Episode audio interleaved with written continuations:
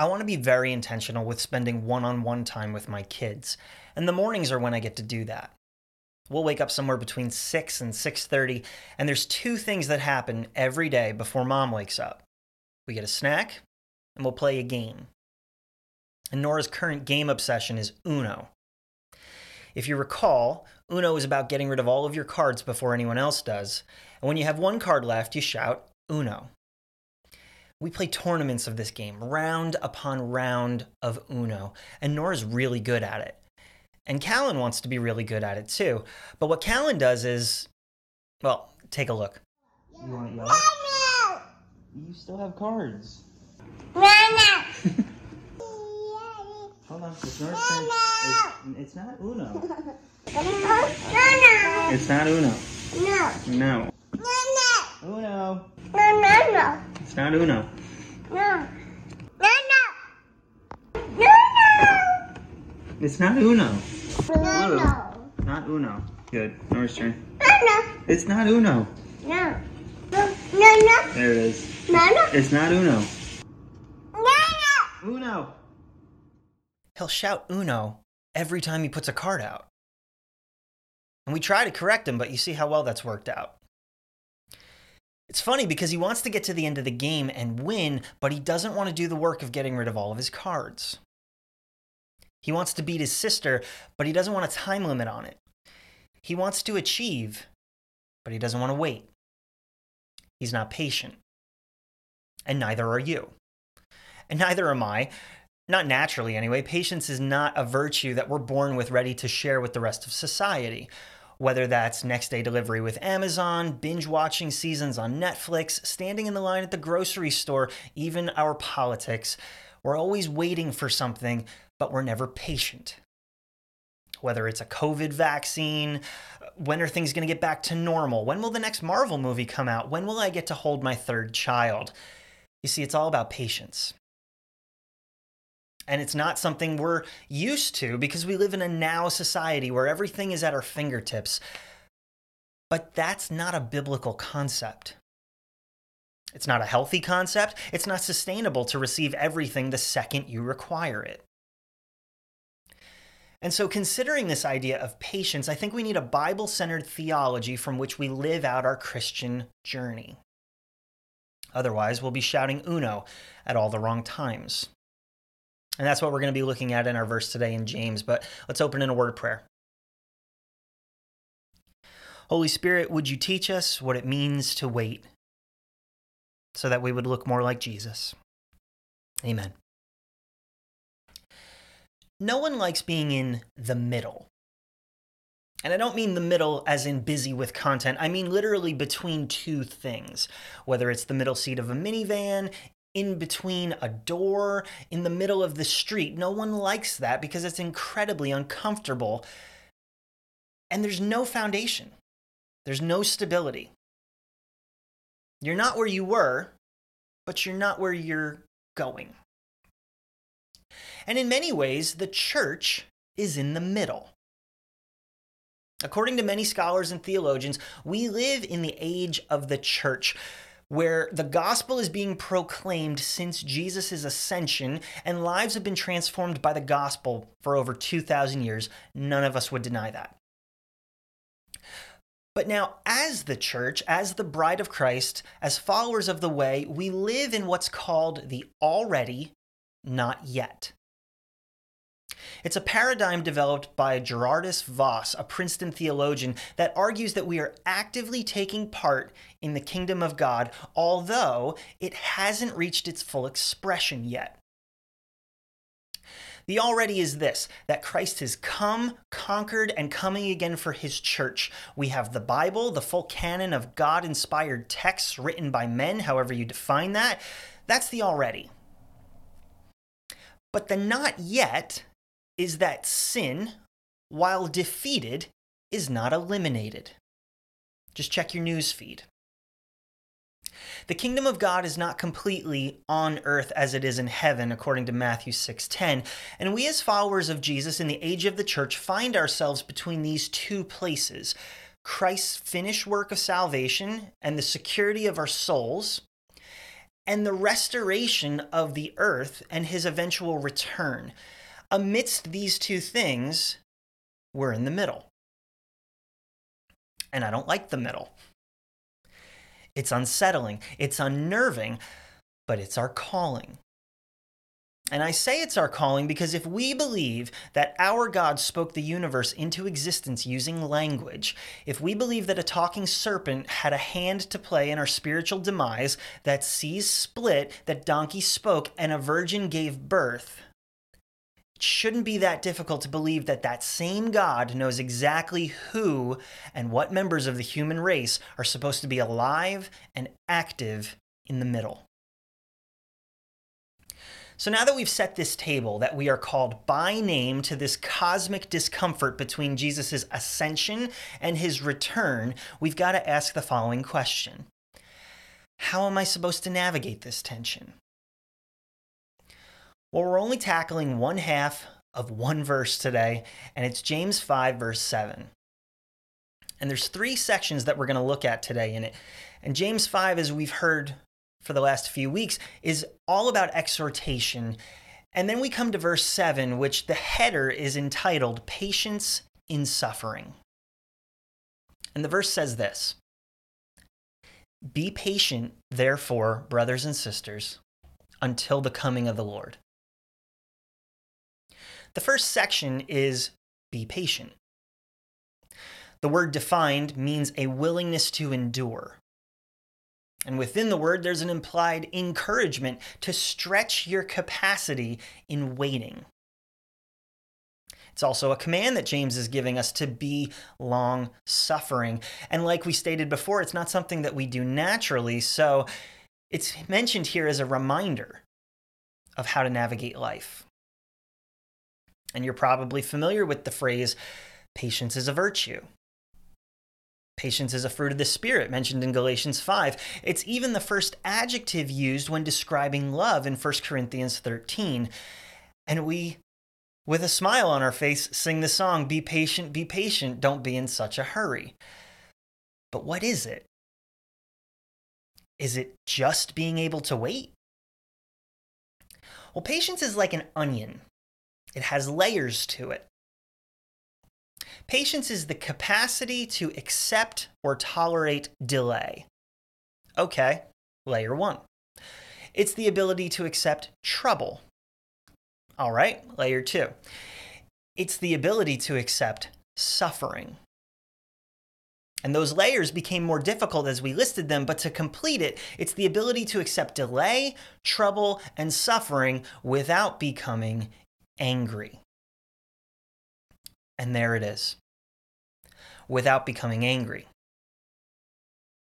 I can accept my Amazon package as late, but you're going to hear about it in the review section. I can accept when my coworkers give me a hard time about something, but will I do it without becoming upset? Will I receive what comes my way and maintain self restraint? Not a lot of us can do that we don't let comments go easily. And I think some of that has to do with us as humans, but it also has to do with us as Americans. Not only do we think our opinion is perfect and thus needs to be shared with the whole of society, but we have a nationalism that gives us an overactive sense of pride. But you see, the gospel is a call back to humility. It's a call back to vulnerability, death to self, back to love, back to patience. It's good news that permeates every aspect of our lives. And there's no anger in the story of Jesus laying down his life for humanity, but there is an overwhelming amount of patience, of composure in the midst of suffering. And I think as we travel in our spiritual journey through discomfort, through the middle, we are exhorted and called to pick up our cross and to embrace a self control that accepts the unexpected without becoming hostile or strongly annoyed. And some of you are thinking, well, I don't blow up at anyone verbally or physically.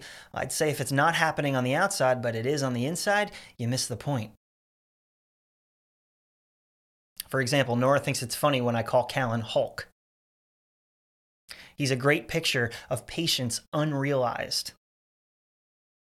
And sometimes, if he doesn't get what he wants right away, he freaks out.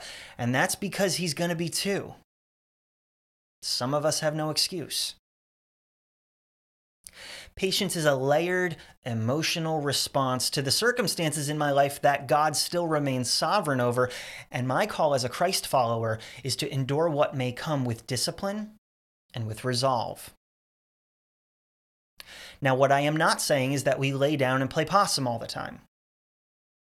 Jesus flipped tables too. There is space to be angry at injustice, at racism, at hatred, and not sin. Ephesians 4.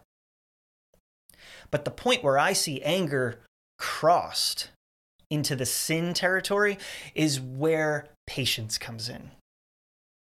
For example, there's a difference between a mob and a peaceful protest. One is willing to act and wait for change, the other isn't. Atticus Finch in the novel To Kill a Mockingbird says a mob is a place where people take a break from their conscience where you have no restraint, no patience. And the easiest way to test patience in your life is to look at the areas of delay, trouble, and suffering and ask the question Do I cross the line into anger that I let run wild? Whether that's physical anger, emotional anger, or mental anger, anything less isn't patience. Now, the second part of the verse says this be patient, therefore, brothers and sisters. And I always rush past this phrase in the New Testament, just assuming it's there to address the reader, just so you're not confused as to who we're talking to. But the amount of times that I see it addressed in the Bible, including this section, I now see this as a call to family. This isn't a singular encouragement, this is a family address. You know what psychologists say about trauma? It's a result of what happens when someone experiences suffering alone.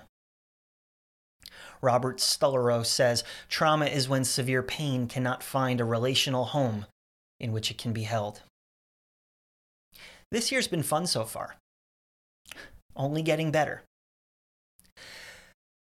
But I don't think people necessarily need someone to come through and fix all the problems. I think they need a community who will sit with them through the problems. To provide a place of respite, a home, a family. And we as believers are a family called to a new vision of life. So when we hear James say, Be patient, brothers and sisters, it's not an individual you, it's a communal y'all. And why is this important? Because saying, Joey, you need to do the leaves is a lot different than Monteleone's do the leaves together. As difficult as being patient is, to not dive into anger, to not cross into that sin line, it's easier when there's a family doing it together. And I think James knows that. The church is a family, brothers and sisters working side by side together, supporting one another, encouraging each other to follow Jesus as best we can together. And displaying patience is one of those things that we do together as well. Now, the last part of the verse says, Be patient, therefore, brothers and sisters, until the coming of the Lord. And I think there's two ways that we can interpret this phrase, and we'll dive into both of them here briefly. The first way we traditionally think of as believers when it says the coming of the Lord is this Jesus' return. Now, for 2,000 years, men and women have been looking to the sky, to scripture, and awaiting the day that Jesus would return. And the idea that we have about a post apocalyptic return of Jesus connected to the book of Revelation was actually originated in 1850 by our very own John Nelson Darby. Ironically, after falling off his horse and sustaining a very severe injury. And you can look that up for accuracy. But regardless of the validity of the interpretation, it's been a subject that has fascinated the mind and at times consumed my mind almost to the point of terror. Many of my friends who grew up in the evangelical church had similar sleepless nights wondering when the end would come. And I had to dive down into why I and so many throughout history have become so paranoid and consumed with the idea of when Jesus is coming back, when, if we're honest, Jesus doesn't even know when he's coming back. He says that in Mark 13 32. And what I realized was that it was easier for me to focus on something else, almost as a distraction, to look for signs and wonders and to make sure the temple is rebuilt, to make sure the Muslims are vacated, and then Jesus will come back. It was easier for me to look at that than to grapple with my own unease and comfort of the fact that one day I'm going to die. I will cease to exist. Now, why do I say that? Well, because it's connected to this idea of patience. That we're not content in the fact that God knows the end from the beginning, that the return of his son is on his schedule, not mine, and I'm trying to distract myself from the unknown so that I don't have to be patient. Because if I can figure it out, then I don't have to wait. Now, I am not suggesting that being a student of the word is a waste. Reading Revelation even includes a blessing for those that do it. Of course, we don't want to be ignorant and uneducated. What I am suggesting is that an obsession with something we are not designed to understand is a means of distraction that does not embrace the call to patience. It's shouting Uno with six cards in your hand. Is it nice to consider the next life? Absolutely. But Jesus talks more about this life than he does about the next one. He discusses how we should treat each other, the condition of our hearts, the sharing of good news more than when he's coming back. And I personally don't think that God left us here on earth to have a Jesus word search consume all our time. In other words, relax, be patient. 47 people have publicly predicted the return of Christ since the year 1000 AD. And you know what they all have in common? They were all wrong, and they're all dead now. We wait with eager anticipation the coming of our King, not anxiety, with patience. But I think there's another way of looking at the phrase. The first is the eschatology framework, but I think the second has to do with his arrival in the now. The first is be patient, church, for the return of Jesus. The second is be patient, church, for the timing of Jesus. You see, we work next day delivery into our faith, and not only does that set us up for failure, not only does that make God into a cosmic genie, it ignores the call of maturity. Like we said before, my children don't always get the patience game right. And that's because they're learning. But the hope is that with enough training, prayer, and a little luck, they're going to grow into fully functioning adults who understand that life and that faith is not a light switch. And we get it as parents, but we don't get it as Christians. That not everything in your life is going to arrive when you want it to, but it will arrive when God needs it to. You see, the real test of our faith and the real test of patience is this Do you trust God's timing? God's timing doesn't always arrive when we want it to. Ask Lazarus, ask Mary and Martha. Mary has this very interesting encounter with Jesus, and I think we have a similar encounter all the time. Mary comes to Jesus, and, and Jesus says to her, I am the resurrection. And Mary says, Yeah, yeah, yeah, I know Jesus. I know Lazarus will rise on the last day. She missed it. It wasn't that she doubted God's power, it was that she doubted God's timing. Here's the difference some of us trust God with our salvation. We trust Him that He'll get us to heaven one day. We trust Him with everything, but let Him not deliver something the second we require it. We don't trust His timing because we're not patient. Like Mary, we can have all the right theology, but our praxeology is what matters more. We can have God all mapped out with right language, right belief, right definitions, right everything. But if we don't live that out, if that doesn't lead us to a right way of living that embodies those beliefs, it's of no value. We can say God knows the end from the beginning, but if we stress out because I don't have that job, I don't have that spouse, I don't see a way out of my circumstances, and I get angry, losing my patience, then I don't really believe it. My faith must inform my thinking and my living. So, to sum everything up that we've covered, the verse looks more like this Be willing to accept delay, trouble, or suffering without getting angry together as the family of God until God reveals himself, whether in your present situation or at the final end. Be willing to accept delay, trouble, or suffering without getting angry, together as the family of God until God reveals himself, whether in your present situation or at the final end. Church, we're not anxious. We're not worried. We're not out of control, and we're not alone. We're the family of God called to navigate the middle with patience, with love, and with each other until God finally says, with one card left, Uno. Let's close in prayer. God, we confess that we don't do this well. This waiting when we're not in control. And may the thoughts that we've meditated on this morning transform the way we live by the power of your Holy Spirit in us. Amen.